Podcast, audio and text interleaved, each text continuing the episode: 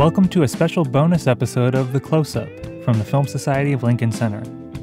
Today we're sharing an archival conversation with director James Gray, whose new film, The Lost City of Z, will be the closing night selection at the upcoming 54th New York Film Festival. Gray's last film, The Immigrant, starred Marion Cotillard as a young Polish woman coming to America in the 1920s. After she's separated from her sister at Ellis Island, she becomes involved with a manipulative theater manager played by Joaquin Phoenix. The Immigrant had its New York premiere at the 51st New York Film Festival in 2013, where it was a critical favorite. Ben Sachs wrote in the Chicago Reader Beautifully shot, designed, and performed, this may well be Gray's masterpiece. Upon its theatrical release in the spring of 2014, Gray joined us for one of our free talks, which are sponsored by HBO.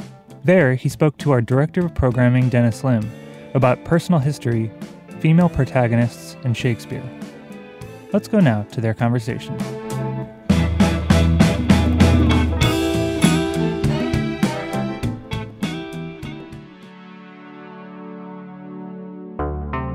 The 54th New York Film Festival runs September 30th through October 16th and brings the best new cinema from around the world to the Film Society of Lincoln Center. Tickets go on sale to the general public on September 11th. Film Society members at the Film Buff level or higher receive early access. To become a member, visit filmlinc.org/membership. VIP passes and subscription packages for the festival are now on sale and offer even earlier access to purchase tickets and secure seats at some of the festival's biggest events, including opening night, centerpiece, and closing night. To find out more, visit filmlinc.org/nyff.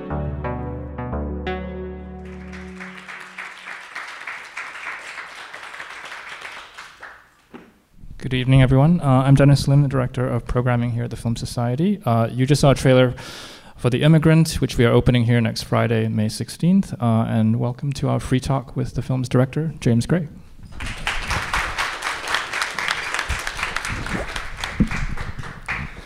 So we showed this film at the New York Film Festival last year. Um, we're very happy to be opening it and very happy to have you back. I'm thrilled to be here. So this is, um, I think, it's an interesting film for you at this uh, stage of your career. It's, um, I think, a film that represents several firsts for you. Um, you know, first time dealing with this historical period, first time uh, you have a female-centered film, uh, but also I think it's in many ways like a kind of a culmination of your other work. Uh, I think you could look at this film, given its themes, uh, family.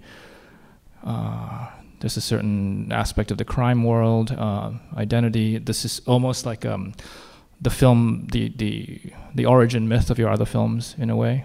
The, the, a film that explains or provides a historical context for your other work. This is why it's best that I don't talk about the films and you do, because that's so much better than anything that I could put. You see, I, I wish that I sort of sat down at the computer and had the kind of ability to say, well, I'm going to do a prequel in a sense. I never thought of that. And then a writer asked me about that right after I finished it, and I'm like, it's completely obvious, and it never occurred to me consciously. And if it had, it would have been written much more quickly because I would have been like, "What I'm doing here is the prequel, and here we go." But you never. It's interesting, Dennis. You you you you kind of come at these things in an unconscious way. What what had happened, and I'm not going to. Well, maybe I will bore you. I don't know. I'm going to try to keep this short and sweet. But I had an uh, uncle. His name was Uncle Seymour, which is such a great name and I grew up, by the way, about 10 miles that way in Queens, in Archie Bunker land. And my Uncle Seymour lived down the block from us, and he was a total curmudgeon. I remember when I was 16, he said, What do you want to do? I said, I want to be a film director. He, his answer was, That's a whole lot of nothing. so you can, you know, he was not exactly a very joyful guy. And he died in 2010 and left behind a huge amount of family history stuff stuff I never knew existed, all the paperwork from my grandparents' trip through Ellis Island and all that stuff, which I was fascinated by. My brother and I dug through it. My father's reaction, of course, was like, What are you looking at that stuff for? And my brother and I were like, This is incredible. The family name is Greiserstein and all the paperwork said that, and, and there was a picture of my grandfather, which sort of looked suspiciously like Robert De Niro's medallion photo in Taxi Driver, which really disturbed me, kind of like deer in the headlights photo of him. And I became riveted with their history. I asked my father about all that stuff, and he begrudgingly told us the family history, practically all of which wound up in the movie. You know, the, so uh, I, I guess it's sort of a prequel now that I think about it, and a culmination. But it's never, a, I don't think, or it shouldn't be a conscious thing, because if it is, then, you know, welcome to Narcissism Central, you know? So you were dealing, a, lot of the material came from what your father told you. Well, yeah, I mean, there's stuff. Some of many of you haven't seen the film, but it's like stu- details like she doesn't know how to eat the banana, or or uh, you know, like thinking spaghetti is like bloody worms, like that kind of stuff, and the background history of the character, where the her parents had been beheaded by soldiers, which is my grandmother's parents' fate. So all of that stuff, right into the picture. They say write what you know. It's not totally true because I don't really know the world. I sort of learned about it. Mm-hmm. But what is true is that the more you can put yourself into the film, usually the better it will be, I think. Because there's only one of you. I remember I once I have to drop a name to tell this. Not he's not a he's not my closest pal. I wish he were. But I once uh, asked Francis Coppola I said, "Well, what's what's the best advice you've got?" He said, "Well, you know, just just you know, be personal and do it. Do it as you. There's only one of you in the world, and if you speak with your voice, it'll come out there and it'll be interesting." I thought, "Well, that's good." And then I did what was me, and and and maybe they're like hackneyed crime dramas, which means maybe there are many of me. I don't know. Be, beyond drawing on, on family history and, and sort of what you know, obviously when you when you do a, a, period piece like this, there has to be some kind of, I assume for a filmmaker like you, some kind of uh, research, some kind of. I, I am uh, very guilty of that, although it has stood me in no good stead. I remember I did all this research for a film I did called We Own the Night, and in it, I had found out while doing it, I was hanging out with the cops all day and night and doing ride alongs and all this, and I found out about this thing where it's called being a provisional officer, where they put you in this you don't you don't take the test yet and all that, but if you have special knowledge, they make you provisional officer. This happens about three times a year, and then you later join the police officially. And I put that in the movie. And if I had a dime for every time somebody said, "Yeah, that thing, the provisional of the things, that that doesn't, that that's that's come on, that's ridiculous." That part I didn't like. I'm like, I I I didn't make that up. And what you learn is that cinema has its own set of believability rules, and it depends entirely on context. So, for example, if a film director promotes a tone in a film which bears no resemblance to the real I suppose audiences will accept Chewbacca. But you can't make a film, right, where you know people are running around dealing narcotics in 1980s Brooklyn and have Chewbacca. So I, I guess it's all about context, and I suppose that when you do the research, you have to understand that there's actually you can't only do what happened. You have to you have to prove your case four times over, and that becomes very difficult. Now, having said that, yeah, I mean, I've tried to learn everything I could. I'm like, a, you know, I'm like a crazy person now about Ellis Island. I know everything about that place practically, though not as much as the guy who runs the library there. There are these two dudes who work at the library, the Bob Hope Memorial Library, and they're, they're there's they're like incredible. You call the guy up, you say, you know, uh, the Ellis Island Hospital. Do they? Uh, the the in 1918 the charge was twenty dollars a month.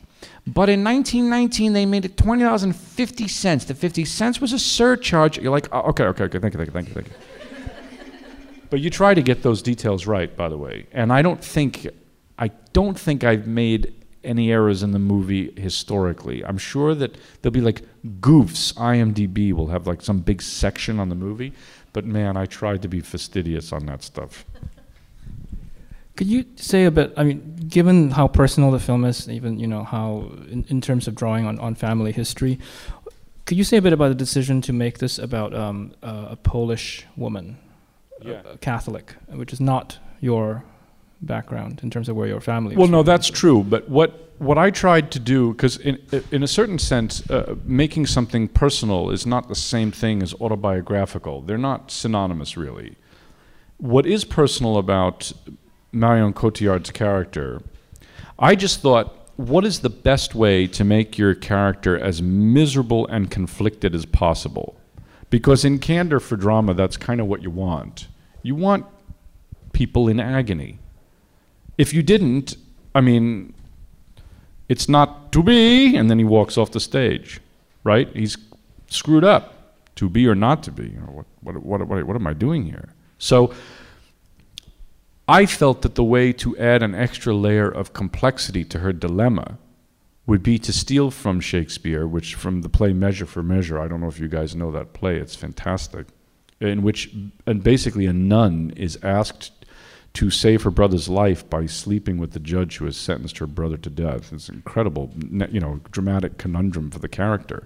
So that was one of the things I thought about, which was how to put her in such a state of turmoil.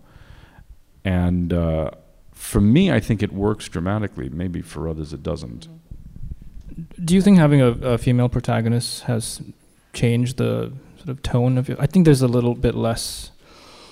I don't know. Well, I loved it. yeah. I first of all, I realized really pretty late in the game that so many of my favorite films are starring women and female protagonists. I mean, I think Federico Fellini's greatest stuff is with Giulietta Masina, and I, I, I can't tell. I mean, obviously Monica Vitti and Antonioni, and there's so many of these von Sternberg and Dietrich. There's so many great collaborations with these brilliant actresses, and in, in a certain sense, we cannot take progress for granted. And what I mean is that with Hollywood films, there was a whole genre, right, where you had Barbara Stanwyck or like Greer Garson in the movie, and that was kind of like they were like these female-driven melodramas, and that's over. It's over. So I feel like that's a, that was a grand and beautiful and very operatic tradition, by the way. Like I went to see Lucia di Lammermoor, which is this Donizetti opera, which I love, and it has a 16-minute aria in the middle of it, towards the end of it, in which she's basically bemoaning her state and she's crumbling into mental illness after committing a murder, and it is so impassioned and directly emotional. And there's no reason for any kind of s- the submergence of emotion. And men, you know, men get together and it's like, hey, did you see the game? Did you see the game? That's. I feel like. Uh, I feel like with my wife, the discussions are very different. They're more directly emotional. Now, of course, I'm not being sexist because these are traditionally, these are culturally held beliefs. It's not like a biological thing, but still, they mattered to me, and I thought that the work was relieved of a kind of macho posturing, if that makes sense. Does this make sense? I don't know how to say. You know, sometimes you ever see Annie Hall where like they're on the rooftop and the, the subtitles as he's talking, and one of them is Woody Allen's talking, and in the bottom it says, "Christ, I sound like FM radio," and I feel like something that's me. I'm just rambling on. Just like- but I'm trying. I'm trying to sound like I know what I'm talking about. So Okay, you said you said macho posturing. Do you, Dennis. no, what you, you- what, what do you mean? Like, uh, ma- did you think that there was macho posturing in your earlier films? Uh, you, you talk about melodrama. I, you, I think your earlier films are notable for being unafraid of melodrama and very emotional, even though they were focused on men and set in men's worlds. That that is certainly the case, but the the idea in those films was always to show that the male behavior, the posturing, was a charade. In other words, it was acknowledging that that was part of the kind of the text of our lives in a way, um, and I just in, the, I guess the idea is to simplify the message in a way, not make it simplistic, but simplify the message. Which is, in other words, once I could get rid of the idea of having to even deal with that as a subject, because you're quite right, that's true, but I was able to free myself of it. It felt oddly liberating. Now, that of course doesn't mean I'll never make a movie starring a guy again. I'll probably do it on the next movie, but I don't know the feminine side, or what is commonly considered the feminine side, you know, uh, I think is really quite beautiful, and the part that I think every actor always has to get in touch with in order to make the thing work dramatically and to make it emotional. So I feel like losing, as I say, the mantra posturing or even the acknowledgement of it can be liberating. Why don't you talk? ab- We could say a bit about the the actors who are extraordinary in the film. Um, I love them, you know, but that's my flaw because I indulge them to no end, you know. how do you do that? You- yeah, you- How do you put it? I do. Ma- Marion, by the way, is You made her learn Polish for the film. that right? she That's- really. I think she bears secret resentment towards me for that. We we we we did this uh, Q and A earlier today, and she said, And when I read the script, I liked it so much, and I didn't even pay attention. It said in Polish, and I didn't even read it really. And then I got to New York, and there was all this Polish I had to learn. and she would be on set, and she'd sit there like with a little book with the Polish words, and she'd be like this.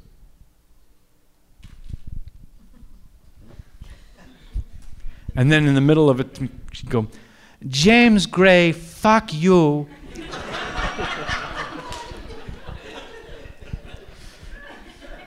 But she did a great job. I mean, she apparently she learned it so well. I, this is talk about when being a director is just your ability to shut up.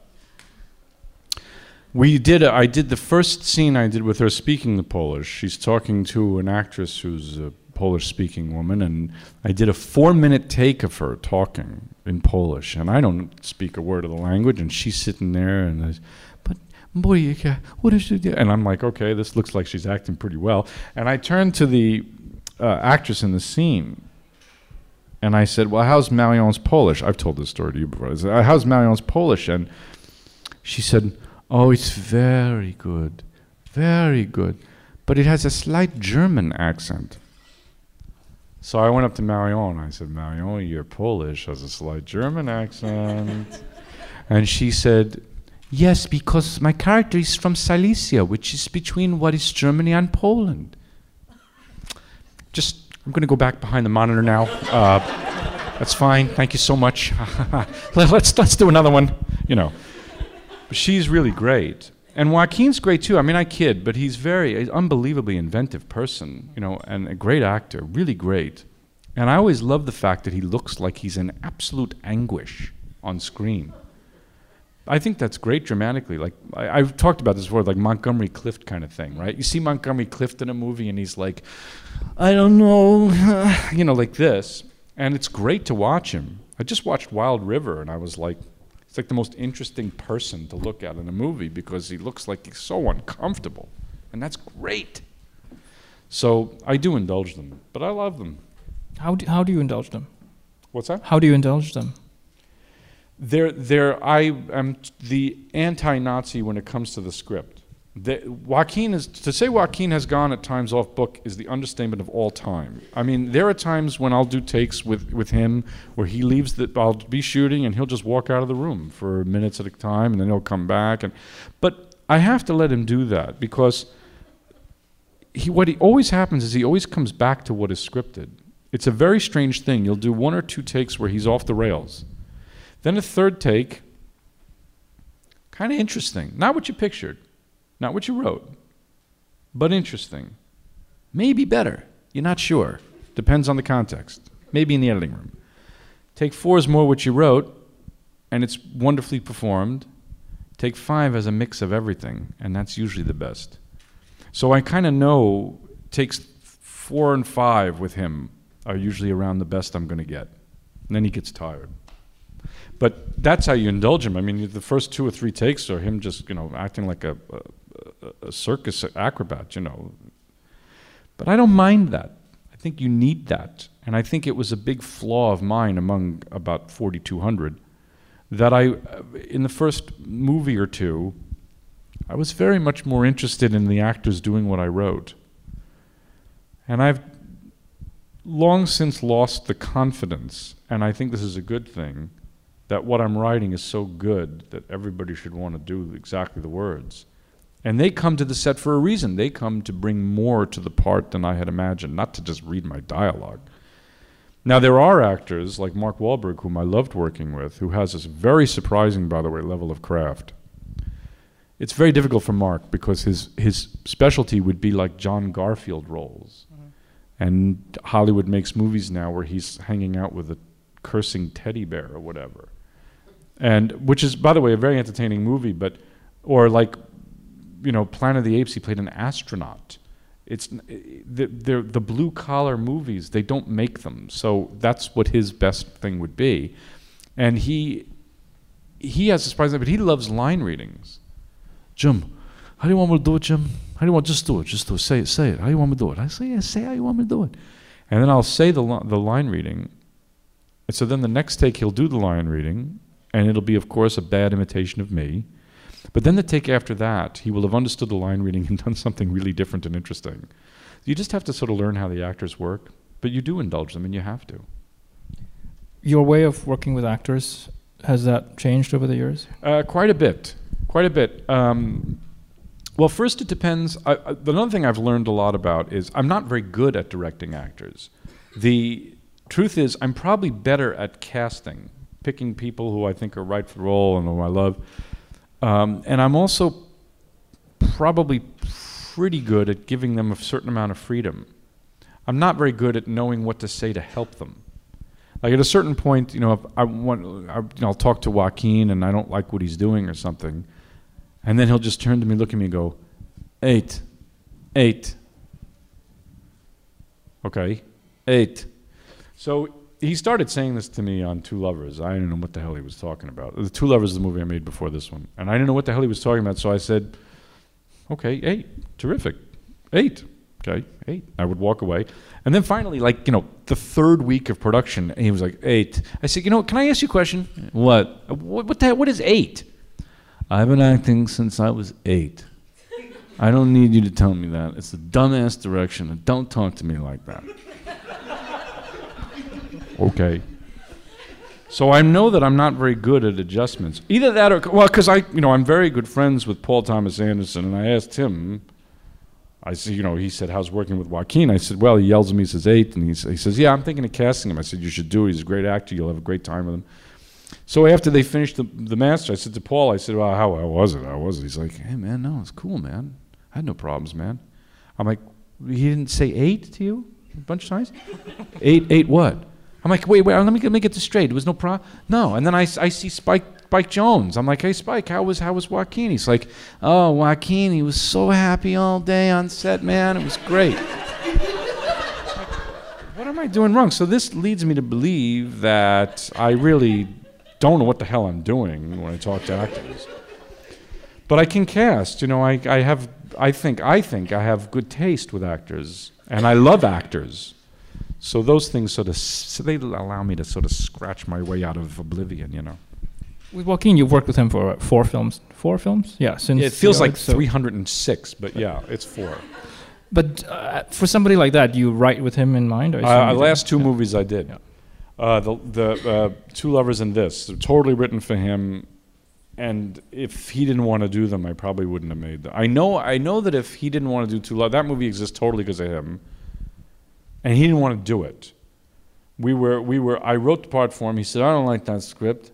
I said, Well, all right, I'm sorry. And we were working on We Own the Night, we finished that movie, and he said, upon finishing, he said, You remember that script you wrote? And the character's name is Leonard Kraditor.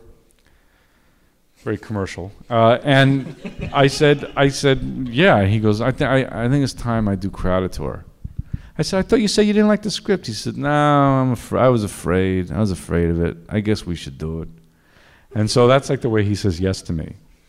Called me up on this movie. Said, Why are you doing this to me? I'm playing the worst guy in the world.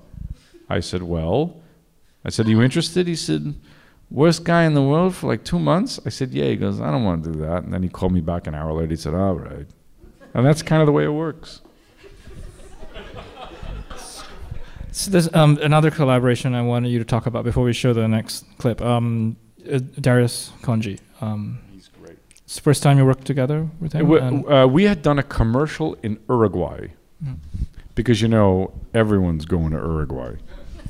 It was for Bouygues Telecom. You see, when you make like twelve dollars and eighty four cents when you direct films that you really want to do, I mean, it's actually not being funny. The movie business has gone through a great metamorphosis in the last twenty five years, and the middle, where movies would cost in today's dollars, let's say like thirty five or forty million dollars, it's over. So you either make the film for 10, 12 million dollars at the most. This was 12.8 or you get Chris Nolan budget, two hundred and eighty million dollars, you know.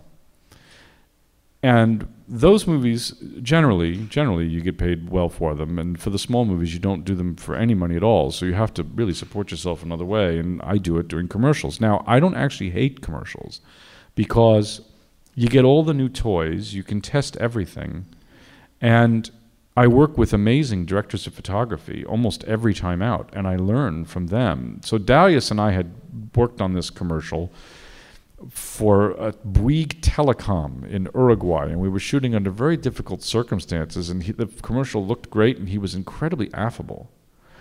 He's like this great, very spiritual French guy, and he walks around, and you say, Darius, we're losing the light no, he's fine, he's fine. Like he's he's the usually the cinematographer's hysterical about the conditions, you know, and he's always like Mr. Zen, and you're like, wow, he doesn't know what he's doing. This, this nothing that doesn't look good at all. And then you look at the dailies, you're like, well, how did he do that? It looks amazing. He's an artist, you know, and there are very few true artists among the cinematographer ranks who speak English fluently. That's just a fact. There's the people that you look for whose sensitivities are not technical on any level he has technical awareness, but that's not what he considers at all. And he'll let half the screen go dark. He doesn't care. The I've been very spoiled with directors of photography. I worked with Harris Savides, who who, who unfor- uh, tragically is dead now, and was fantastic. I worked on a, several commercials and a film with him, and these people, they're like, there's an extra layer of tenderness and love they bring to the film that is really beyond oh, the T stop is a 2.8. You know what I mean? It's not that. The first job I ever had in the movie business, if you could call it a job in the movie business, was that I was working at Astoria Studios when they were shooting the movie The Money Pit with Shelley Long and Tom Hanks, directed by Richard Benjamin. That's it. I just wanted to tell you that. No, uh, the movie was shot by Gordon Willis, the legendary cinematographer of the Godfather films and Woody Allen's 70s films and Klute. And I would watch him. They wouldn't shoot anything before lunch. He would put down tracing paper and he would mark everything where the lights would go, where the camera positions were. And then everyone would panic because you wouldn't do anything before lunch. And in the middle of the day, a middle of the morning, he would get the printer lights. They don't do this anymore because there's no more film. But he would he would basically get the printer lights, which would reveal to him what the footage looked like, even just by looking at a set of numbers. And he would call the scenics out, and he would say, "That grass, paint the grass black." And you'd be like, "Paint the grass black? What? What do, you, what, do they slip you LSD or something for lunch?" And you'd see the scenics going, Psh, painting a lawn black, and it would look insane. And then you'd see the footage and it would be incredible. And in the afternoon, the grips would come in, put in all the lights, and the camera positions would be set. Boom, boom, boom, boom, boom. You do 25 setups. And he would be, he was brutal and vicious to the camera operators. I remember he had one of the great camera operators ever working for him, and he took the wheels of the camera tripod off, unscrewed them so that the camera couldn't be moved. And he said to the camera operator, this is a guy who's a legend in the business, he said, Today your name is Anatoly Lokov and walk away.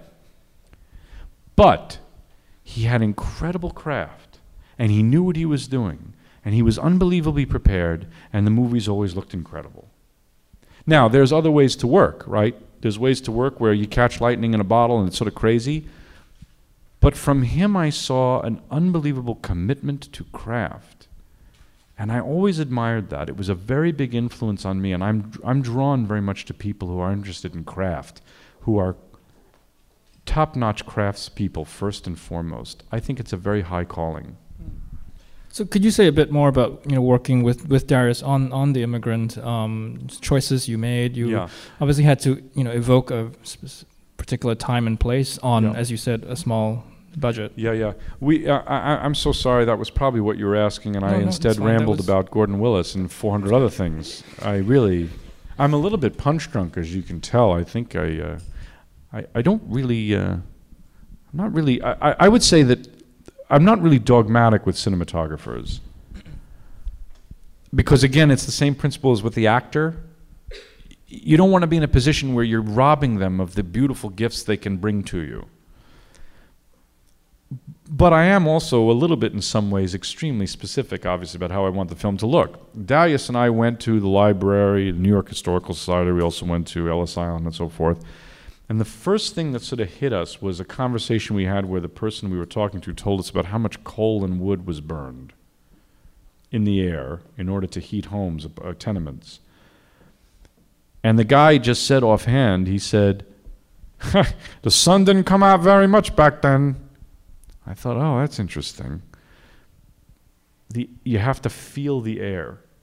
So that we started with that. I would say to Darius, we have to feel the air, and he'd go, "What is the feel the air? Feel the air? What do you mean feel it? Not fill it, Darius. Feel the air. How do you feel air? Feel the air? Feel it. You have to feel it. I don't understand the feel it. So anyway, after a while, he finally understood what I was saying, and I see him basically making the set like an EPA Superfund site. He's like pumping shit into the air, and he's like, "Now do you feel the air?" You know. and uh, so that it started with that, and then all of the uh, color tones, the schemes, were an outgrowth of the reality of the situation, just exaggerated a little bit. So you, the the tenements were rigged for electricity generally somewhere around 1920, but even even even if they were rigged for electricity, almost exclusively they were gaslit. Now, when you're if you ever see gaslight, true gaslights are ochre, it gives off a sort of ochre hue, and all of a sudden you realize not by by choice, but you're all of a sudden instantly back in Vilmos Zsigmond and Gordon Willis land without intending to be, because they didn't have fluorescent lights. There's no green coming off. The, you know what I mean? So now you're all of a sudden everything's yellow ochre and you can feel the air and you're like, well, wait a minute, where's where's young Vito Corleone smashing the gun up on the roof? So, because you, the truth is, is that Gordon Willis and and and Vilmos Zsigmond for Heaven's Gate, they did it right. So we just we tried not to watch those movies at all because we didn't want to copy them. But we wound up coming around to them anyway, and then we just took it and exaggerated a little bit more. We looked at a lot of paintings, particularly of the Ashcan school.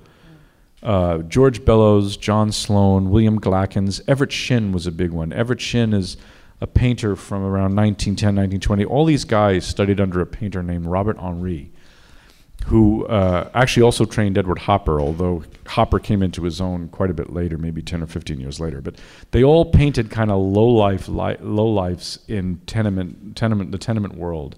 And uh, George Bellows even painted those boxing uh, boxing paintings, if you've ever seen them, like Stag at Sharky's or or Dempsey versus Firpo, all kind of toplit and with the with and the backgrounds always are never they're never black. They're always filled with a little bit of green or some kind of brown to bring them some kind of dimension. So I said to Darius, I said, I don't want to see any black in the frame.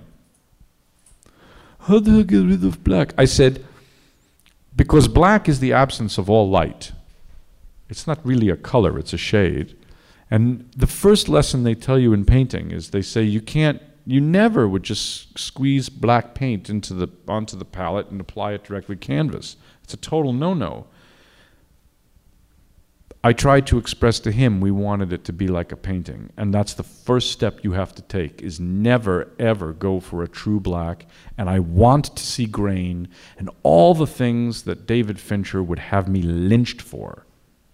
No true blacks, tons of grain, you know. So these were all the strategies that we began to employ, and then of course it goes in another direction, and sometimes it becomes downright fanciful and illogical, the, uh, the lighting. But that's okay. Those were the ground rules. This question may not mean people mean anything to people who haven't seen the film. Can you talk about the final shot and how you came up with it? It's uh, I think it's one of the most beautiful and sort of haunting endings I've seen to a film in a while. I like the way you think, Dennis.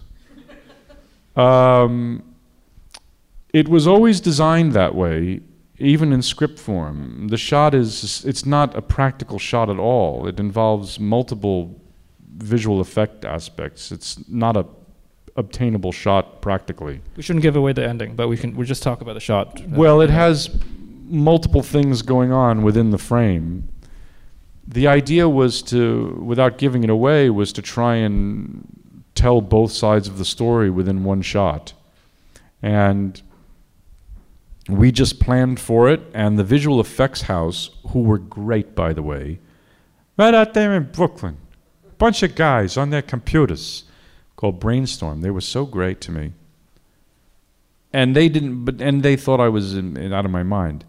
Because there's a thing reflected in a mirror and there's a thing you can see out into the distance and i was trying to explain it. And of course it's a, it's a very difficult thing to explain. And then finally i just found myself going like this. Just just just hang the goddamn green screen all right? Just just, just hang the green screen. We'll figure it out. We're gonna hang the green screen. You hang the green screen for me?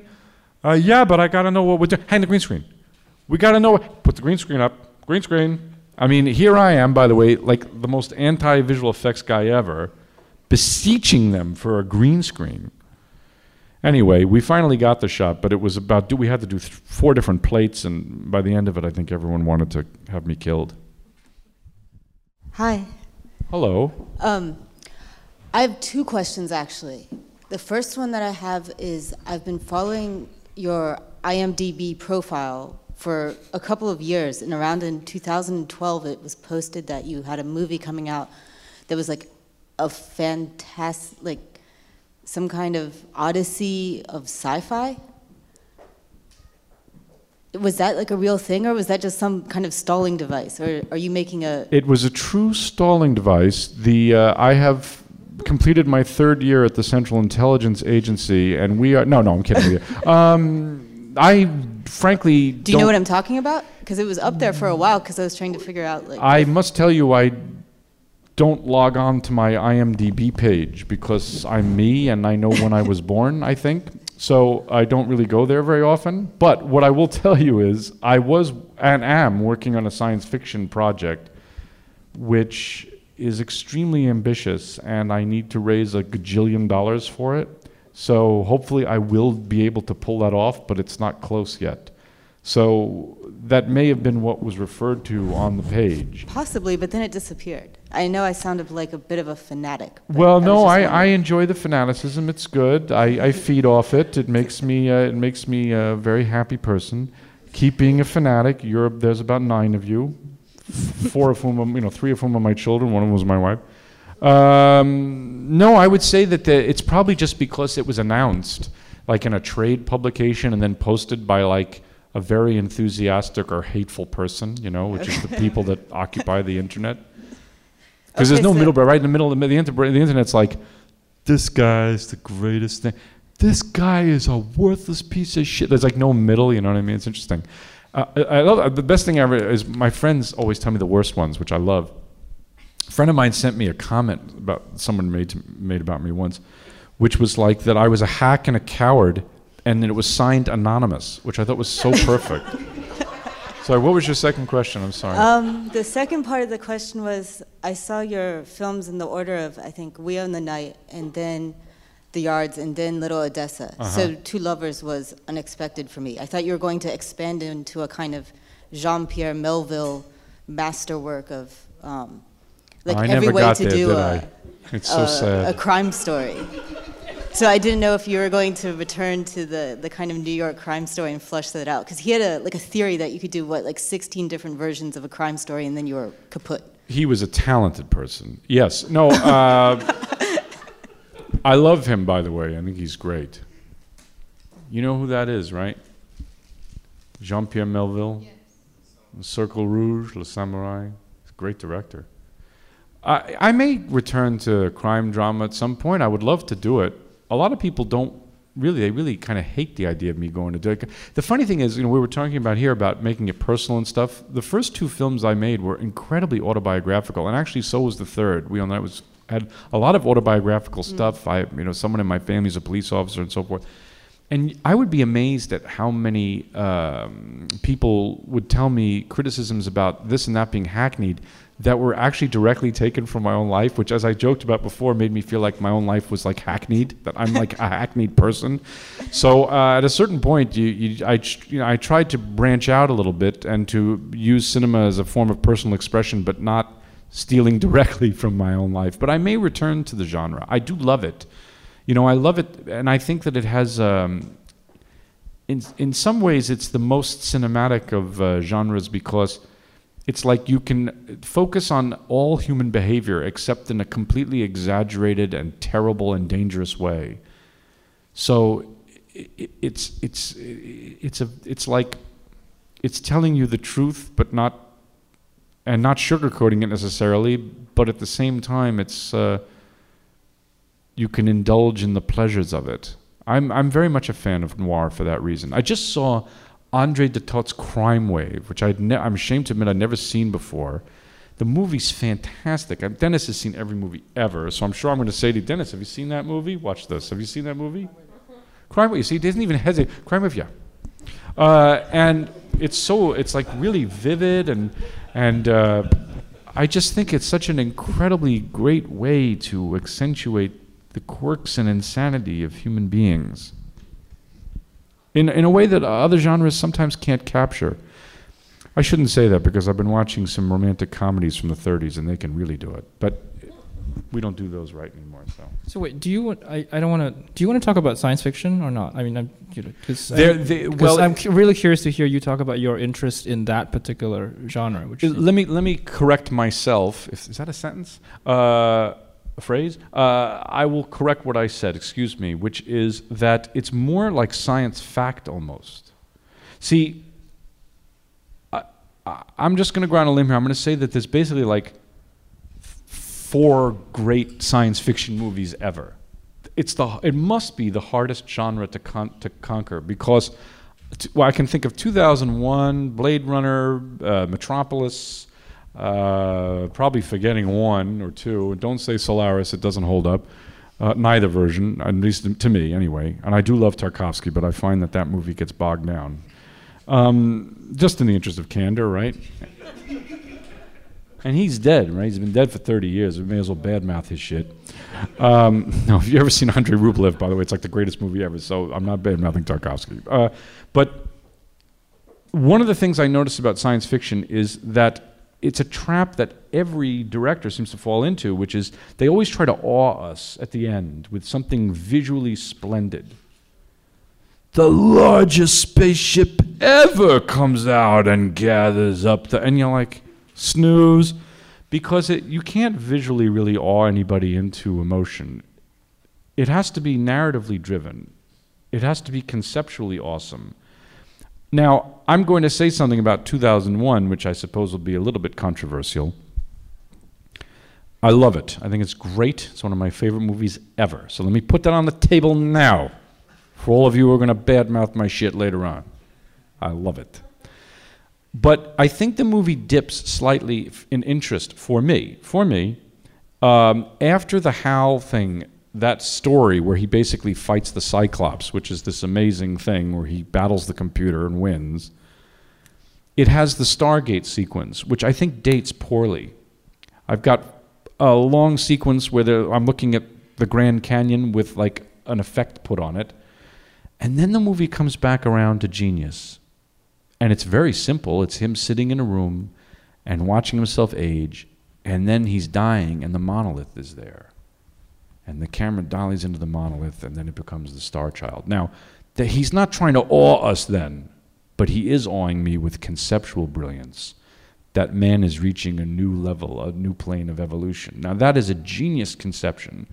So, the challenge for me is to do something like that and be conceptually uh, of interest and not try to make something that is so awesome visually, dude, because I'm never going to be able to do that. They have seen everything. They have. So the the story that I had read about, and I'm going to give away way too much, and I'm sure somebody is going to write something about it now. But why not, right? I'm here. I'm I'm punch drunk. The I had read about Fermi warning the people developing the bomb that in doing the atom splitting for the first time, there was a rem- a 90% chance, this is the way he put it, there was a 90% chance that all known matter in the universe would not be destroyed.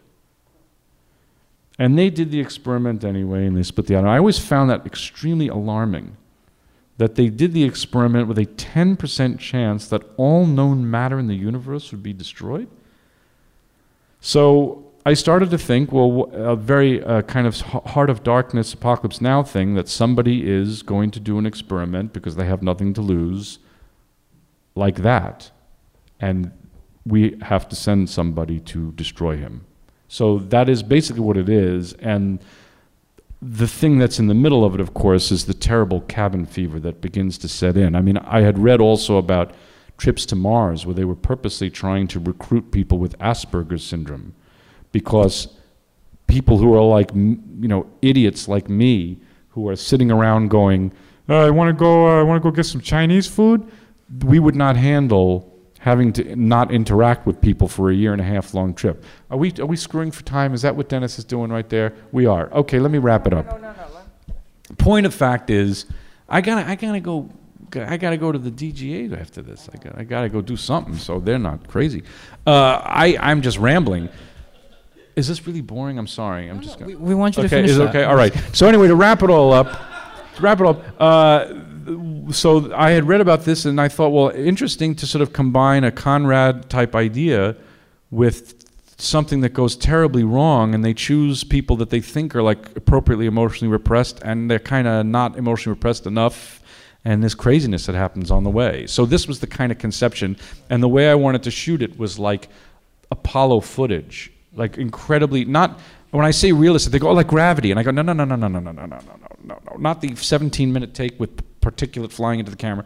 Just like that documentary for all mankind, the footage of the Apollo. I don't know if you've seen that. It's very interesting stuff. The footage is remarkable. They shot all this 16 millimeter footage, and doing it like that, very reality based, almost almost science fact, like uh, 50 years in the future, that kind of thing, and to fight the temptation, another mistake they all make, of a dystopian future. You know, the idea that the future is really bad, everything sucks. Which I think is a very boring, dramatic idea. Because the truth is that the path of human development has been fairly good over the past thousand years. I mean, it's sort of like this, right? We have, you know, little blips like Hitler, you know, things, things that aren't, you know, they're not so good. But, but generally, we're not living in like Black Plague land. You know what I'm saying? That people live better than they did in 1300. So I think it's important to promote a future that is both dystopian and sort of, uh, in some ways, considerably better than what we have now. Do we have time for another question, or are we wrap? Okay, I'm sorry, but you have to be somewhere apparently. Um, but uh, thank you all for coming. The Immigrant opens thank May 16th. Uh, come see it. Tell all your friends about it.